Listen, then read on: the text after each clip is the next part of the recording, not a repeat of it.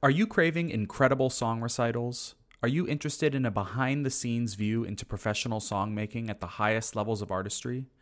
Are you looking to develop your own artistic and entrepreneurial skills as a classical musician in this ever-changing 21st century landscape?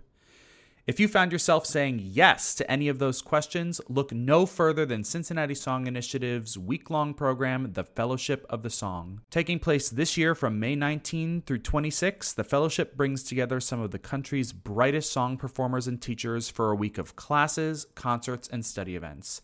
And we invite you to join us as an auditor, either in person in Cincinnati or online wherever you may be located.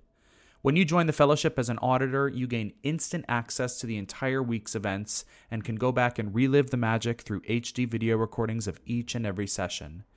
To learn more about this incredible new opportunity, visit cincinnatisonginitiative.org/audit.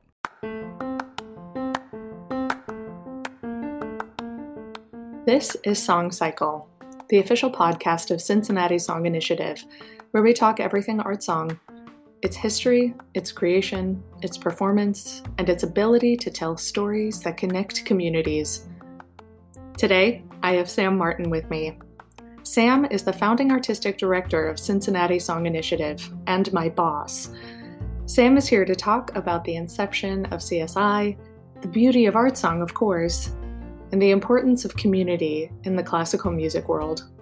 And because it's Sam and me, it's not all serious, which I think we all need a little levity in 2021. I'm so nervous for my first podcast, but also thrilled because I'm like in my jammies and it's not video. I'm in my jammies too! We're having a pajama meeting. Always. I mention it every time we have some very public event, including to Ricky Ian Gordon. And with that, and Sam flipping me the bird, hello, everyone. Hello. Welcome. This is the very first episode, the inaugural episode of Song Cycle. Welcome. I'm not sure if I'm going to cut this out or not yet, but we were talking briefly about turning this into an exclusively ASMR podcast. I think it's a great idea, Sam. We should talk about this further. You go with God. Go with your gut. Okay, I will. And my gut is telling me to finish this bowl of potato leek soup before we talk about anything substantial. I place the future of this podcast squarely, circularly, rhombusly in your hands. I'm not even sure if I know what a rhombus is anymore. You just eat your potato leek soup. I will. And while I'm doing that, Sam, here we are. I figured it would be appropriate to introduce our podcast with us. Since we're here, who are you? What do you do? Just talk to me for like 2 minutes while I finish my soup about who you are and your connection to CSI. So I guess... I am, for better or worse, the founding artistic director of the Cincinnati Song Initiative. I would argue for worse. Okay. I don't have much of an argument against that. So for worse, I am Sam Martin, and I am the founding artistic director of the Cincinnati Song Initiative. This series, project, initiative, nonprofit has been in existence since... We're in our fifth season. Yeah, officially 2015. We started our first season in the fall of 2016. And it's been a wild ride ever since then. I'm sure we'll get into a lot more nitty gritty about how it came to be. But yeah. I was finishing up my master's degree at CCM, the University of Cincinnati's College Conservatory of Music, and woo! I was super inspired and energized and motivated about the idea of creative art song programming. So that was sort of the creative spark for CSI. And on top of that, to complement it, I'm a very detail oriented person, and so I was very interested. Oh, you are? I was, yes. Laura, and, Laura, can you center my title on this just a little bit more, referring to the video editing? Laura.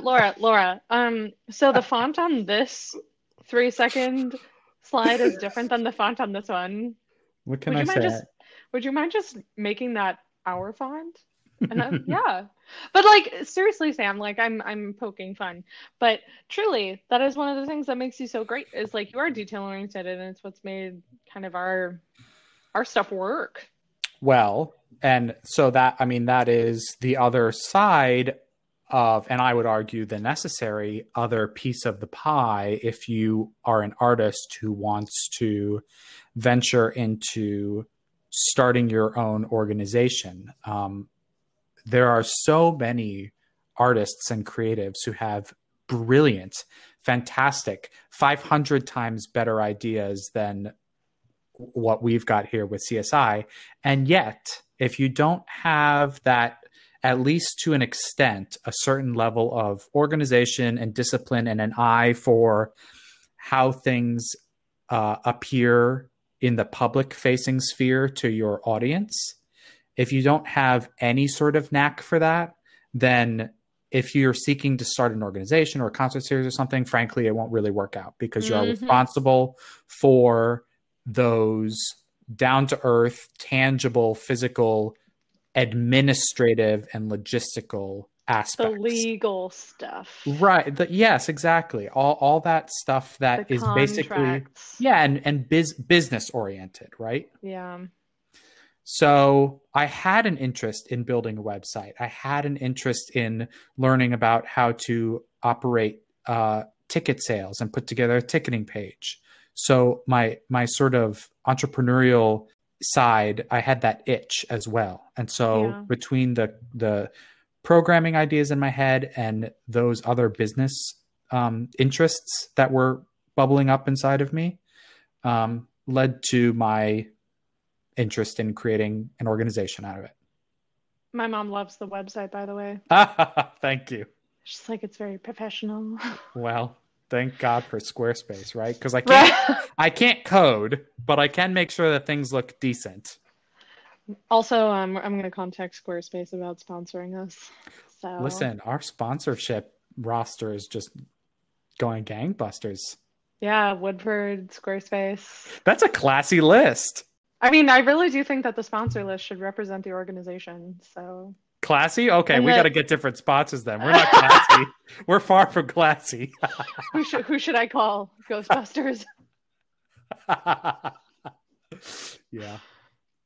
Oh my gosh. But I don't know, Sam, I think you stepped on a gold mine here. And I think, like you said, a lot of people have great ideas. And you see it with the people who come to you with concert ideas or recital ideas.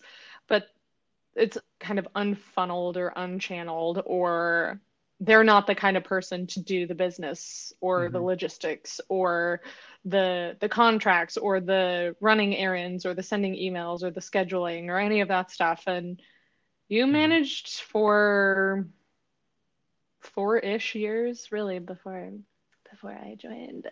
And saved us. To do all of that stuff yourself, which is awesome. Which actually brings me to, unless you had something you wanted to. Well, just to sort of tack on to what you mentioned about other people coming to us with ideas, that raises another great point. CSI is now at the point where we're in the position to be helping other artists, give artists a platform for their incredible programming ideas that they have themselves. And that has been... And honestly, it saves us a bit too, because it's like, you know, we spent a lot of time planning for this season particularly, but I think this was an anomaly because of, I mean, we were on the track towards it, but COVID really kind of put the nail in that for us. But, you know, it gives people, we just kind of sit back and we're like, you came to us with a great idea. We'll put it out in the world for you, but like, this is your baby. Right. So we now are at this point where we pretty much have about one slot a season where we simply present an incredible concert idea that is brought to us that we believe in and that we want to give voice to. And that has been, I think it's awesome. Well, it has been a singular joy to be able to provide that platform to other artists. So for all those reasons, CSI has just been so rewarding to work on and meet fantastic artists, fantastic composers, and a lot of great audience members through. So I'm just so grateful for what this has become.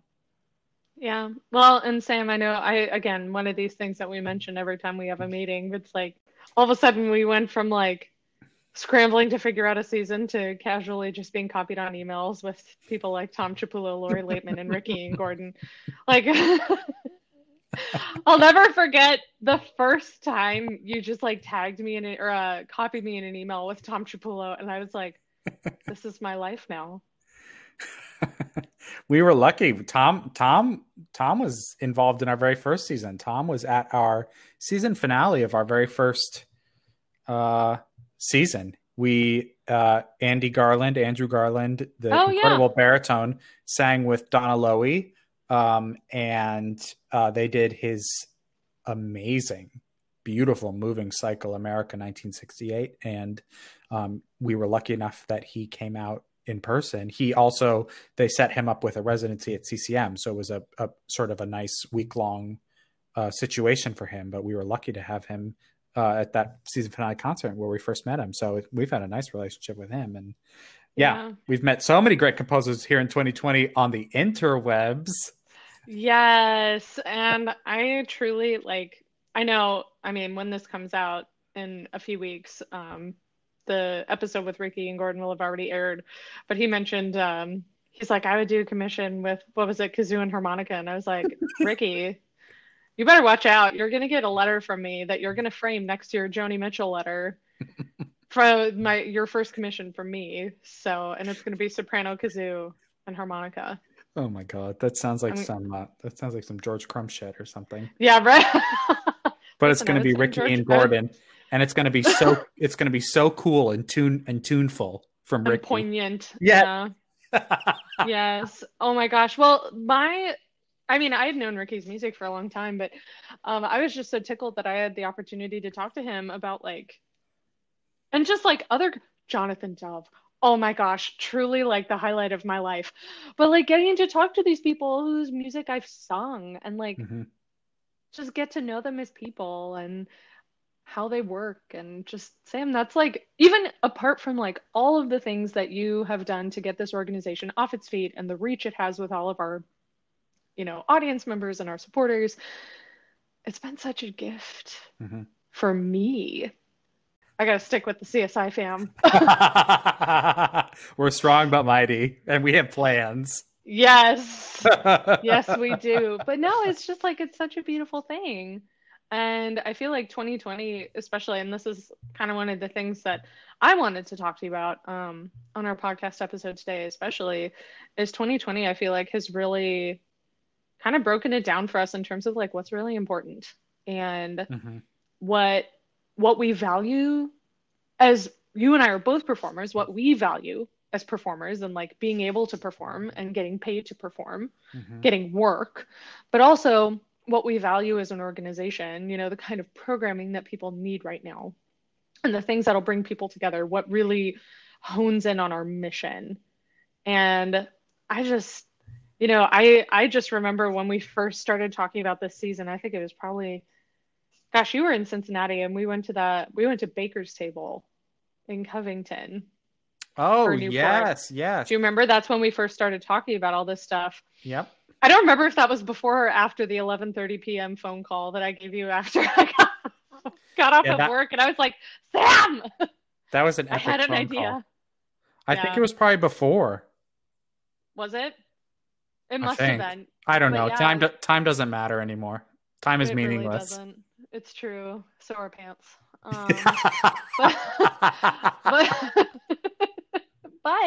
But truly, I just remember we were okay, we're going into season 5. Right. And then the pandemic slapped us in the booty. Right. And not in a way we liked. And somehow we managed to just, I think, come up with something that is so representative of who we are and what this organization wants to be. Mm-hmm. And it evolved, right?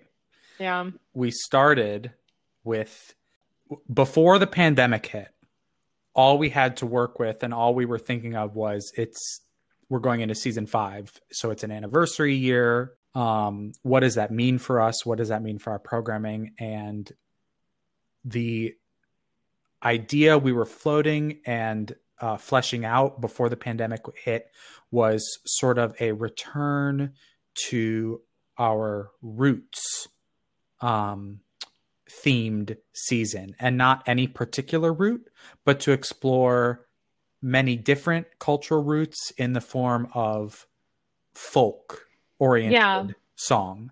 Well, right? We still had a couple of flagship series that we were wrapping up, one that we were talking about starting. Right. And we looked at all of that and we were like, how can we incorporate this? And that's kind of where this idea of like bringing it home. Right. To the roots kind of came to be. Right. And then I guess what we ended up with here in the 2020-2021 fifth anniversary season evolved a little bit once the pandemic hit. I don't know if it was because of the pandemic or, just with time, the idea fleshed out even more. We're not exclusively performing folk music, but we have emerged with this sort of main stage series that we call A World of Song, and each concert is focusing on a different region of the world. So the entire world is our palette for this series, as opposed to a Spanish series or a German series, right? So we've got the entire world at our fingertips for this series, and we're organizing each concert heading to different geographical areas of the world and uncovering art songs that are often neglected, much less performed than generally underrepresented. And that probably stemmed from all the social unrest that we went through as a country and are still going through 100%. And so this is CSI's sort of reaction to all that and our contribution to uncover really neglected art song from all corners of the world. And the season started with, of course, an incredible showing of Black art song, Black composers, and not just Americans either. So just beautiful, awesome. Beautiful. So it's been quite a journey as we've uncovered this fifth anniversary season and its programming. And I would say uncovered in terms of this theming really revealed itself to us over time. Yeah, it became very... I remember we kept talking about it. Uh-huh. Like it was during the pandemic and stuff that we actually started kind of doing our weekly meetings and really figuring out what programming was going to look like and what the organization was going to look like. And I think part of that was aided by the pandemic and the need to kind of refocus our energies because we couldn't do in-person concerts. But it's really amazing actually, because I can't think of like one specific pinpoint of a moment where we were like, this is it. Right. It was more just like, it kind of started and molded really organically into what we have now. And I think, not to toot our own horn or anything like that, because it really is the work of the artist, but I think this is a season that we all can be very, very proud of.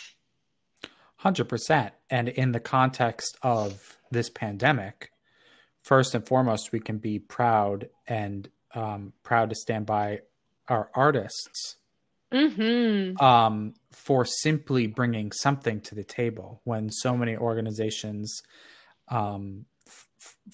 through no fault of their own, are effectively in disarray or are not projecting an organized, unified message or tactic for how to navigate through this time. Yeah. We really, really spent the summer, the height of the pandemic, figuring out what we wanted the organization to look like and how we wanted to engage the artists of CSI throughout the 2020 2021 season, which we decided pretty early on would be exclusively digital, right? Yeah. We didn't make that announcement right away, but I think both of us kind of knew in the back of our minds as we were planning it, we were like, this is going to be all online. we knew it and were planning for it well before it was announced. And then it came. We planned for it a lot long before a lot of other organizations were planning for it. And it was, even as other organizations were coming out initially and saying, well, just the fall's going to be in person, remote, and then we'll go back to in person. Of course, they had to walk all that back. And, you know, now everybody's pretty much exclusively online for this entire season.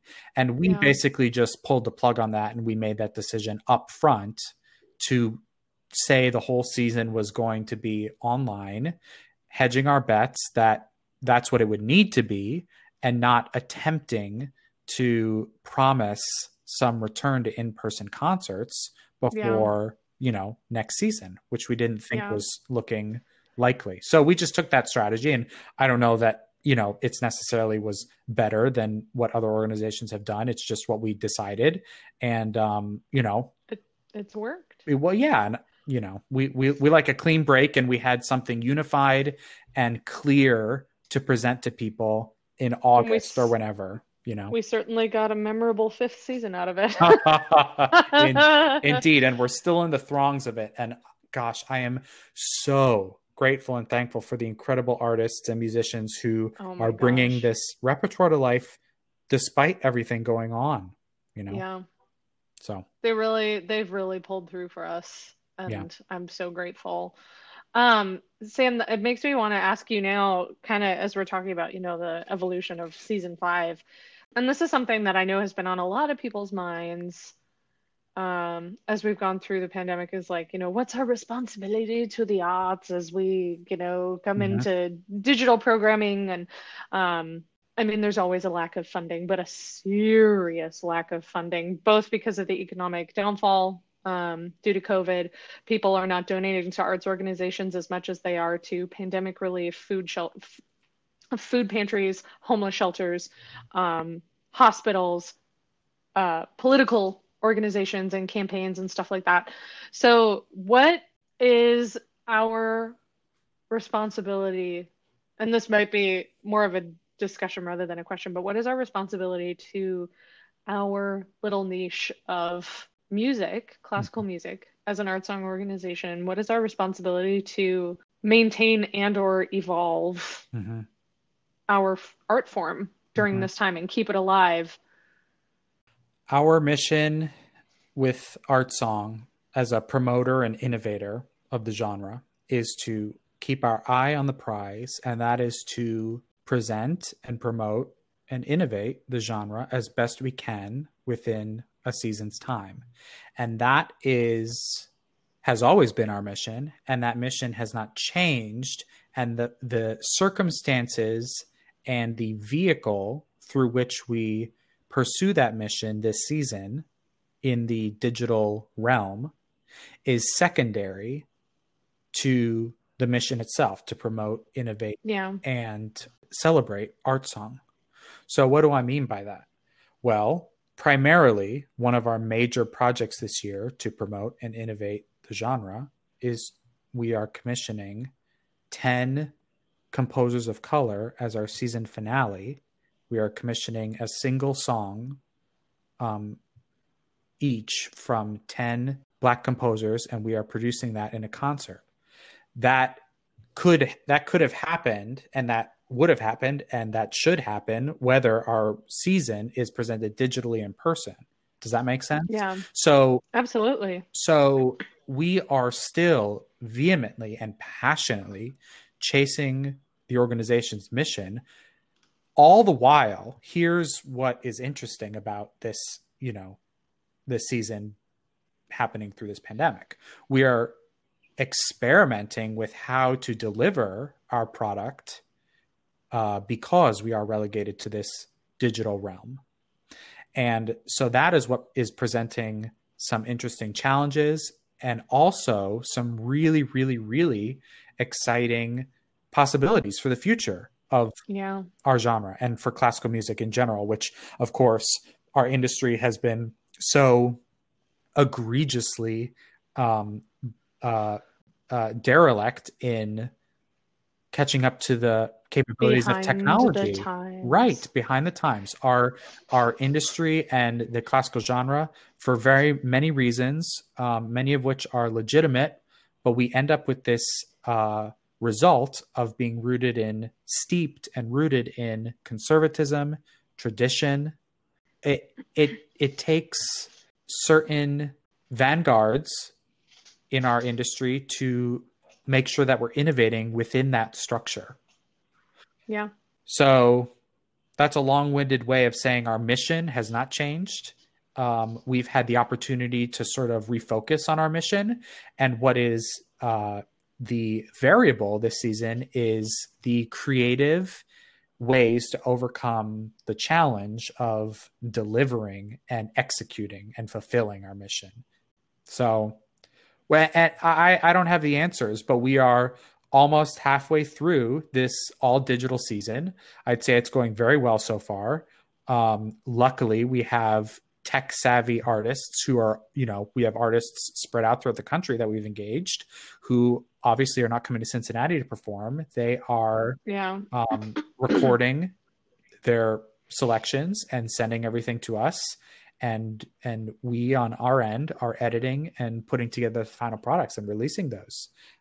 So it's a great big experiment, but gosh, I think this experiment needs to be had. And if there's a silver lining from this pandemic, it's that it's forced this experiment to begin in the classical music industry. Because we've just been so comfortable in the way things were, and it's time to shake things up. So I don't know. Oh, I'm getting riled up. Good.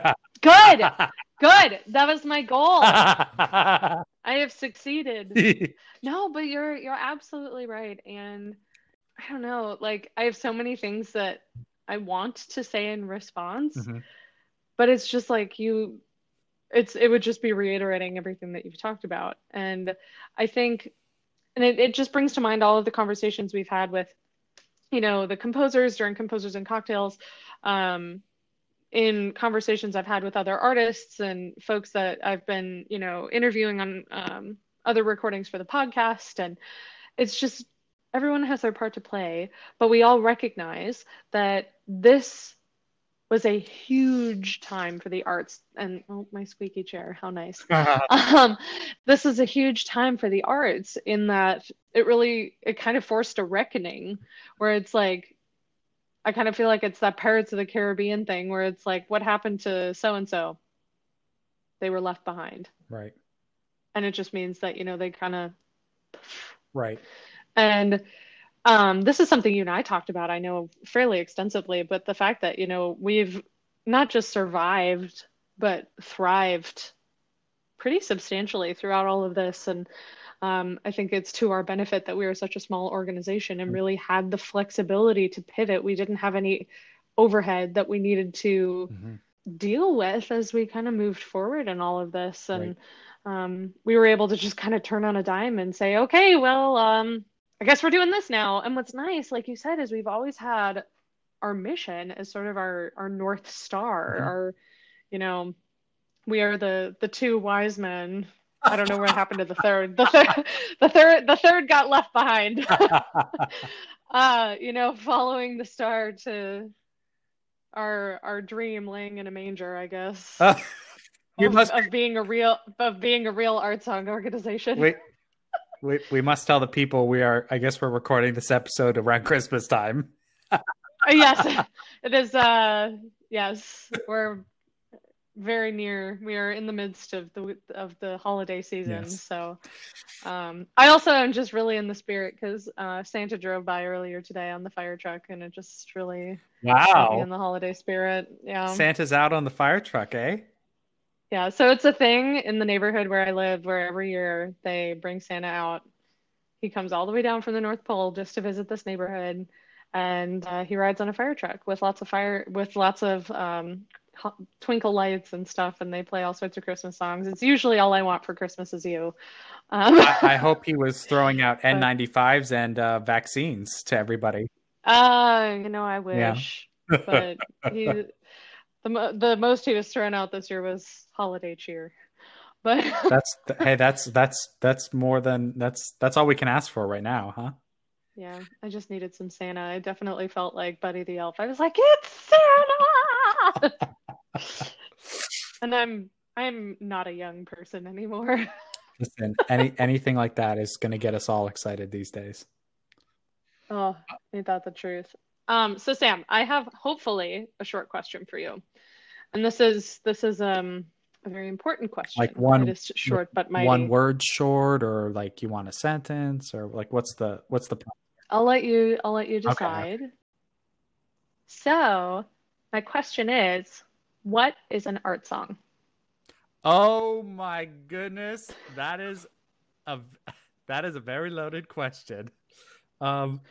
Well, okay, before I really answer that, I definitely want to preamble my answer to that question, and I want to talk about something that we sort of just talked about with Ricky Ian Gordon the other night, and he brought up a really good point about how he thinks the term art song can have negative connotations or any inaccessible connotations. Like Duffy. Yes, Duffy. Ricky last night made it sound like an arid, dried up genre. And a raisin. Yeah, and I understand what they mean by that. If we can agree that we want to share what we know as the genre of art song with as many people as possible, then I'm all for, calling it something else, because I don't know, for some reason the word art automatically creates a connotation of hierarchy and superiority. Well, I think when people think about like art film or art house movies or something, like they immediately think it's something inaccessible or something strange or esoteric or it's going to make you think a lot, or you have to contemplate or be very serious when you participate or consume that type of art. So I will get to what my definition of an art song is, but I want to, kind of put a point on this. In the sense that at CSI, it has always been our goal to bring as many people into the fold and to expose them to what we know as art song, because, 9 times out of 10, anybody that walks in off the street to one of our concerts who has no idea what an art song is, they leave wanting to come back for more. So it's just a matter, from my perspective and from that vantage point, of getting people into the room and having them sit through an hour-long concert, and then they're hooked. So if it's a matter of, basically that means you're talking about a marketing issue, right? If we're just saying, everybody come to this concert where it will be an hour of art song, people are like, what the hell is art song? That sounds really hoity-toity. If there's wine, I'll go.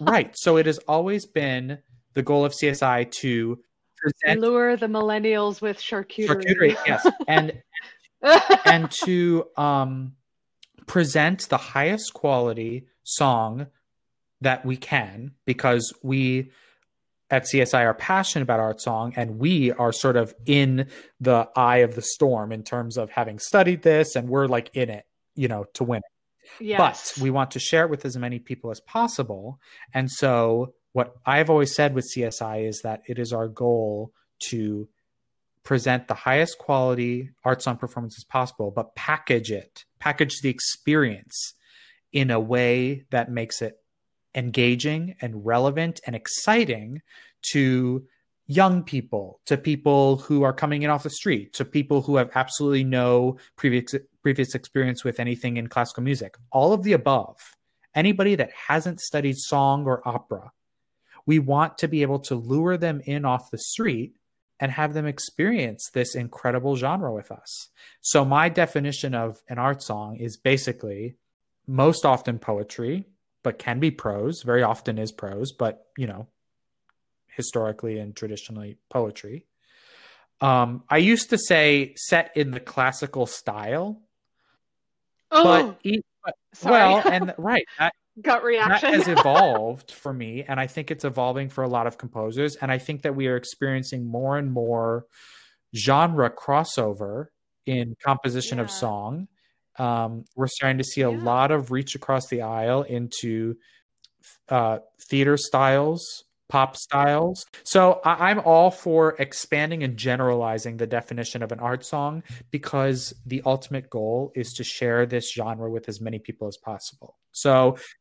Can I tag team? Well, yeah, I'm done. So much for that being a short answer. No, I said it was a short question. Oh, okay, good. It didn't need to be a short answer. No, your answer was perfect. And one of the things that I've realized, and I think we as an organization have done a pretty decent job at this, is art song. Because the thing, and this is what I talked to Ricky about yesterday, is I was just like, okay, you say that you have written all these art songs, pieces, mm-hmm. That can be sung in the context of a recital, but are not opera, but they are orchestrated. Right. What's the difference? And he said a few things that really just kind of helped solidify my view. And this is why, this is the point of the whole thing, is that I think art song, yes, is text, but even more than that, it is an invitation to an experience. Mm-hmm. Whereas I feel like when you go see theater, whether it's a play or an opera or even a ballet or a symphony, it's a collaboration across, right? It's a collaboration between people looking at each other essentially on a stage of some mm-hmm. sort. The thing that makes art songs so special is you have someone facing you. There's no one else, right? It is an invitation into the world as opposed to a performance of the world. Wow. And it's so funny. I just made this connection at this exact moment, but it's something that it stopped being a performance or a performative gesture or something that people could sort of view from afar and, see the world. Mm-hmm. Like a very real world is in front of them on stage, but it was not an invitation mm-hmm. into that world. Mm-hmm. And that's something that I have really in the past handful of months figured out for myself, that is the true difference between art song and opera. Because you can have these huge, grandiose Strauss songs that are orchestrated and they're so lush and they're so beautiful. Right. But what distinguishes that from the grandiose, lush, beautiful Strauss mm-hmm. operas is that you are invited into the world by the singer. Right.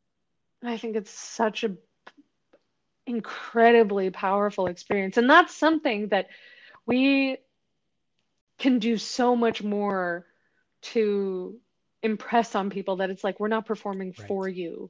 We are inviting you into this experience with us. Wow, and you said it so beautifully. And what is it that separates and creates that experience for listeners with art song versus theater music, like opera or musical theater? It's poetry, right? Theater music is depicting an objective, set in stone story, and of course, the actors and the performers of theater music have a character that is open to interpretation in terms of backstory and subtext and all this stuff.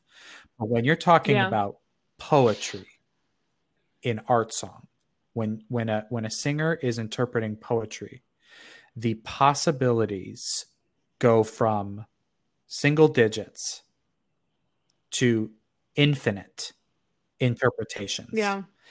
Truly creating a unique experience for each and every audience member engaging. Yeah. So you said it so beautifully. Yeah. And I think it's the open-endedness of the texts that make an art. Well, it's like, again, I mean, it's because we talked to Ricky so recently, but it was like that conversation where he was talking about Langston right. Hughes. And it's like, you have this incredible poet who said so much in so few words, and every person who comes to Langston Hughes comes away with something different. And I mean, it's not like someone reads, two people read the same poem, and then one comes away with like, I think he was talking about a giraffe, and the other one is like, I think he was talking about potato leek soup. I don't know. Like, it's not like that, but it's like people can invest their own personal experience into those words, as opposed to that story being told to them. And they're like, oh yeah, like I've been through that before. But it's like, no. This is speaking to my actual experience. Right. 100%. Beautifully said. And that's so neat. Beautifully said.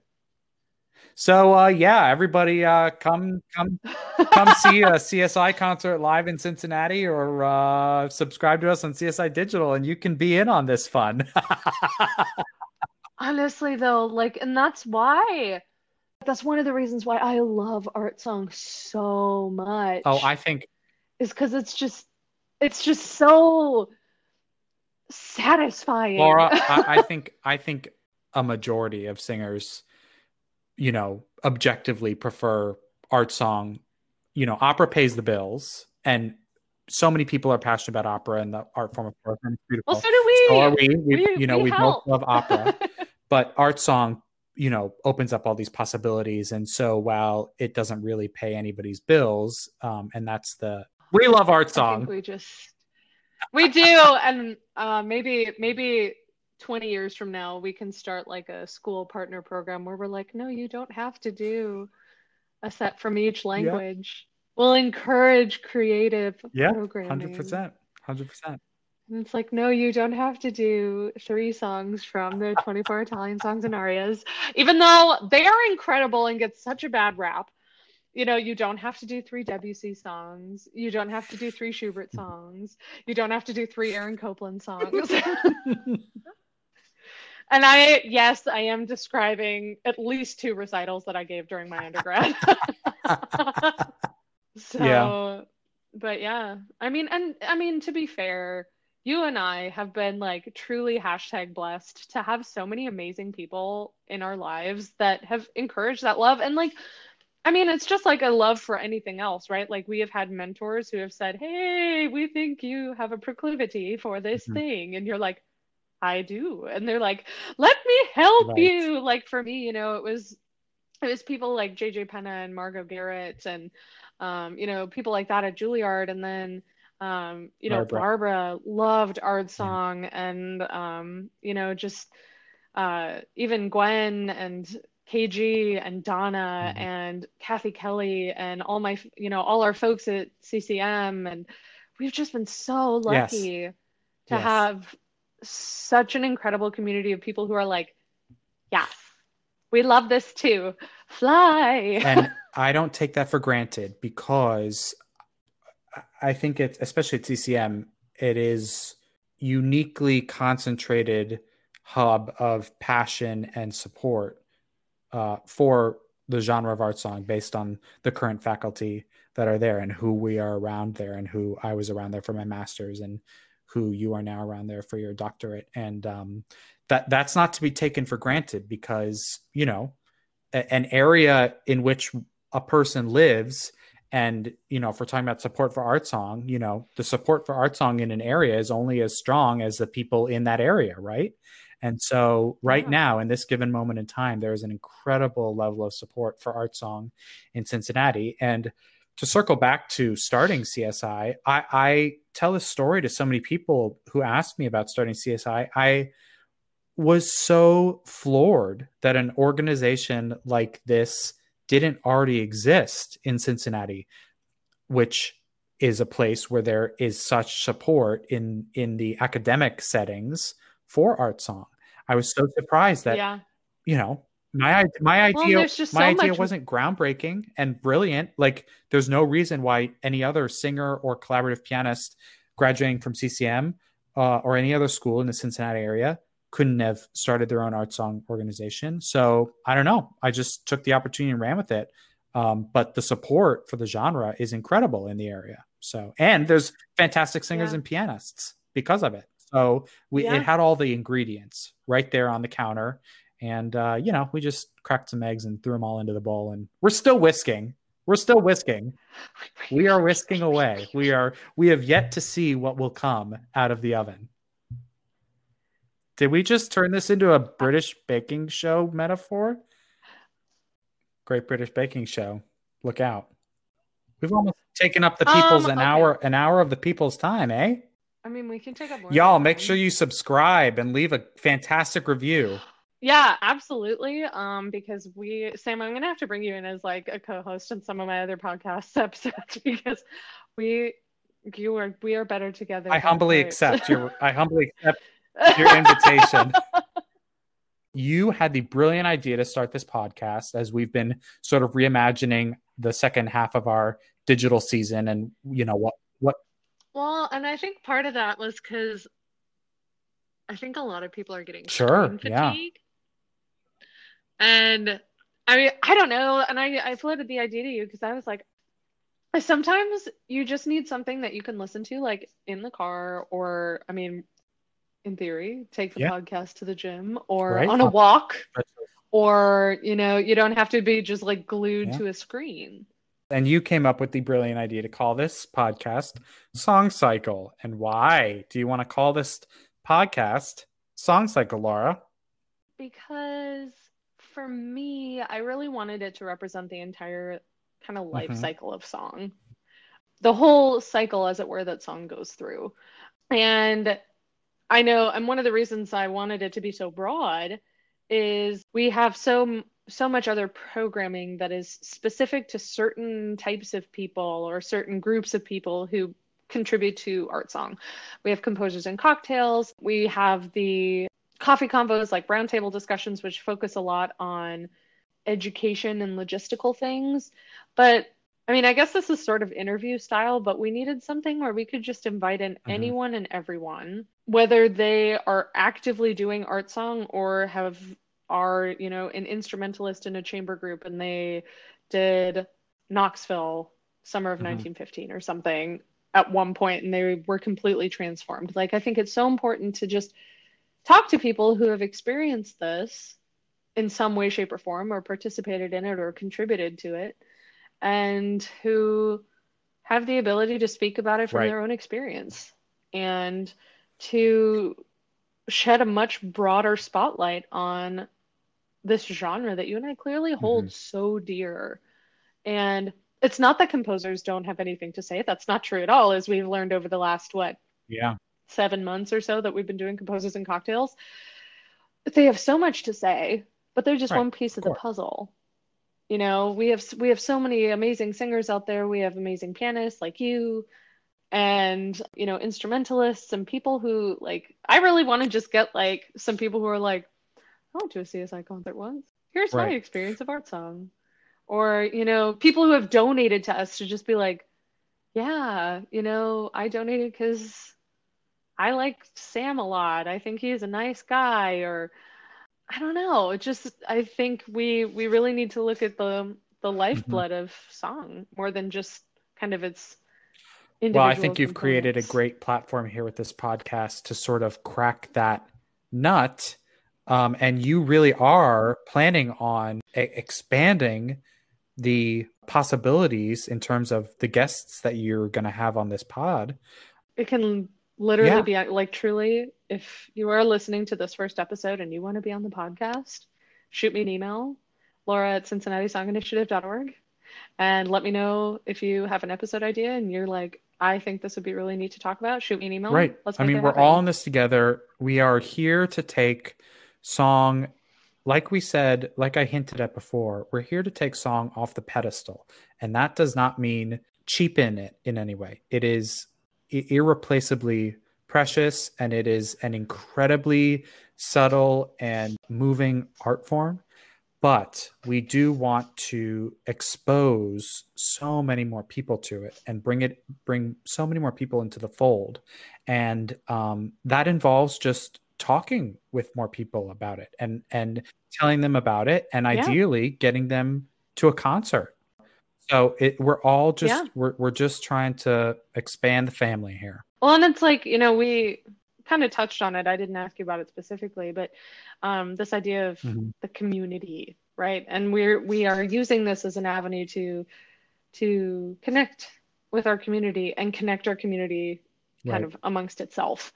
And I think we have an opportunity through a lot of this digital programming to, you know, we are a local organization. We're based in Cincinnati, but we have an opportunity and I think almost a responsibility to expand that, you know, nationally and globally, which we've started, which is awesome.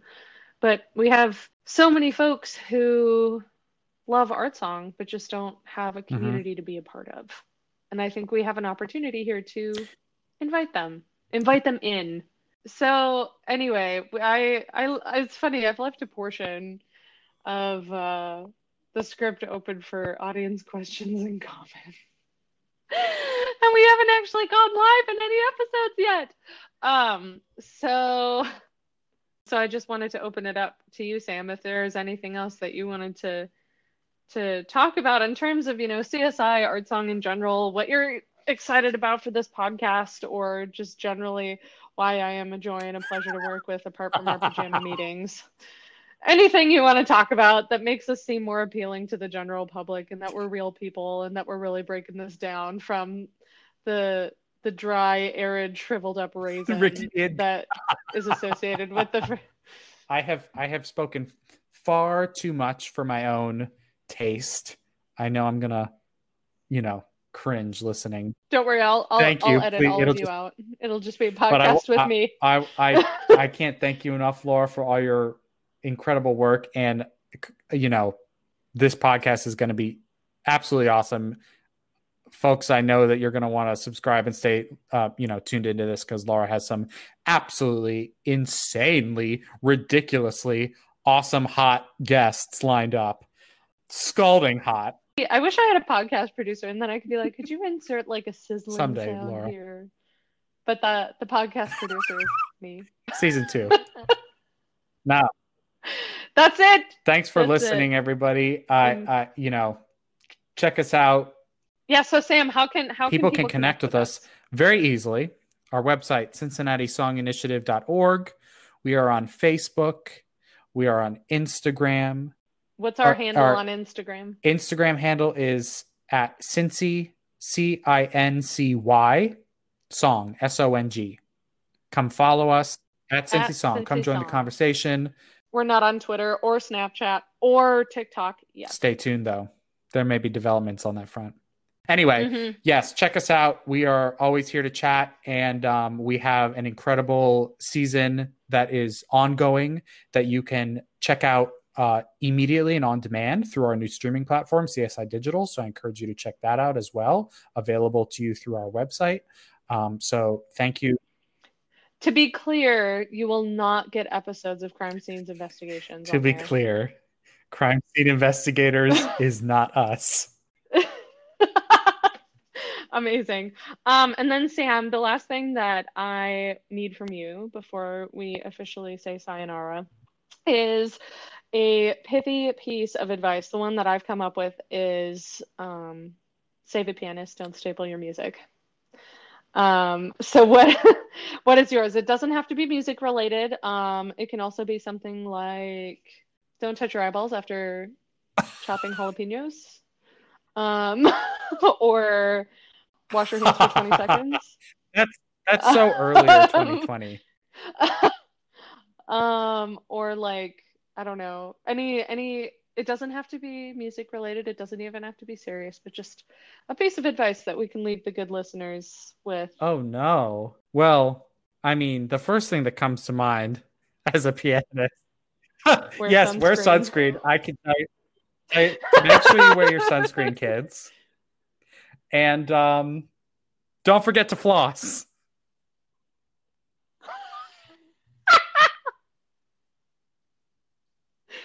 That's it. Don't forget to floss. Good dental hygiene. Well, Sam, we were talking about the dentist earlier today, weren't we? So it all comes full circle. All right, y'all. This is us signing off on the first official podcast episode of Song Cycle. We will catch you. We promise to get our shit together at some point in the future. Oh, okay. No promises, folks. Don't say that, Sam. Don't make